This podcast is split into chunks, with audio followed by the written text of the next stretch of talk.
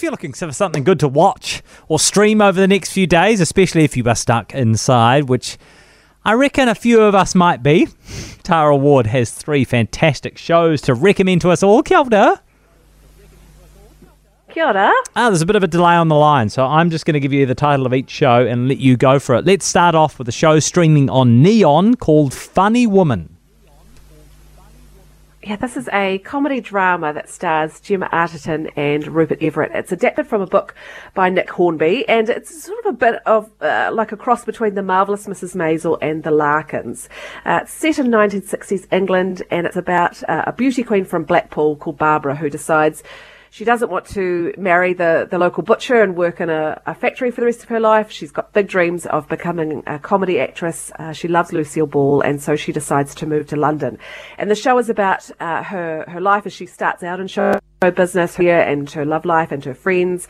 Uh, it picks up on a lot of the sexism of the day and the classes that she faces from the north and being working class, but uh, done in a very Oh, they're good, huh? Oh dear. We'll see if we can get Tara up on the phone instead. I think um, that line was already sounding a bit dodgy from the word go to me, so we'll see if we can uh, dial her up. Hey, uh, 9292 is our text number this morning. Please do send me a message, um, but f- don't forget that standard test, uh, standard SMS. SMS text costs apply if you are doing so. Jack at newstalkzb.co.nz is the em- email address. I know uh, for a lot of people around the country who perhaps aren't in the direct line of sight for Cyclone Gabrielle, it is a bit of a period of anxiety when it comes to loved ones who aren't quite as lucky.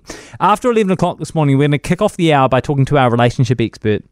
He's got some really prescient advice this morning on caring for extended family members, especially at a time like this when there's a fair bit of uncertainty. And, you know, I know a lot of people will be feeling anxiety as the uh, cyclone makes its way towards New Zealand. So that'll be the advice we have for you right after 11 o'clock this morning. Tara is back with us. Sorry, Tara. No worries. Sorry about that. That's all right. So, um, where were you? Funny woman. Funny woman. So uh, Gemma Arterton is great in this. She plays Barbara, who is this very strong, plucky, funny heroine, and Rupert Everett pops up every now and then as her agent, who wants to make her a big star for her, her his own reasons.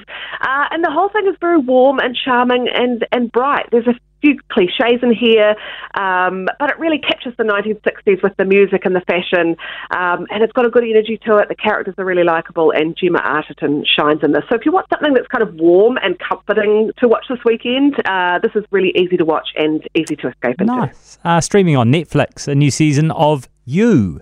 Yeah, this is one of Netflix's most watched shows, I think. And if Funny Woman is comfort TV, then You is junk food TV. This is uh, an extremely addictive American thriller. It's about a New York bookstore manager who meets an aspiring writer and uh, he becomes obsessed with her, does a deep dive on social media to find out everything about her, and then goes to extreme measures to insert himself into her life. Uh. But what starts out as this creepy stalker kind of drama turns into a thriller that kind of pokes fun at every thriller and rom com you've ever seen, and Yeah. then just starts throwing in these really bonkers twists and turns that just take it to another level. There- There's a lot going on here, but it's got this dark humour to it. The main character, the bookstore owner, is this real anti hero. You start to sympathise with him, even though he does all these terrible, uncomfortable things. And it picks up on the role of social media in our lives and, and how much information we put out there, how accessible we can be. And, you know, it's one of those shows that is, is so entertaining and addictive that you just kind of forgive it for how trashy it is at the Yeah. same time because Yeah. it is so compelling. Um, so the fourth season has just dropped on Netflix. It's dropping in two two installments, which is a bit annoying. But you know, like if you want the ultimate binge watch, you have got four seasons just waiting for you there. Superb. And on TVNZ Plus, Freddie Flintoff's Field of Dreams. Yeah, this is a new three part documentary series uh, that follows uh, the English cricketer Freddie Flintoff as he tries to inspire a group of teenagers from his hometown to play cricket. And he's doing this because cricket is the most elitist sport in Britain. The majority of the top players are privately educated. Uh, but Freddie Flintoff is state educated. He's from a working class town in the north of England and he knows that cricket changed his life.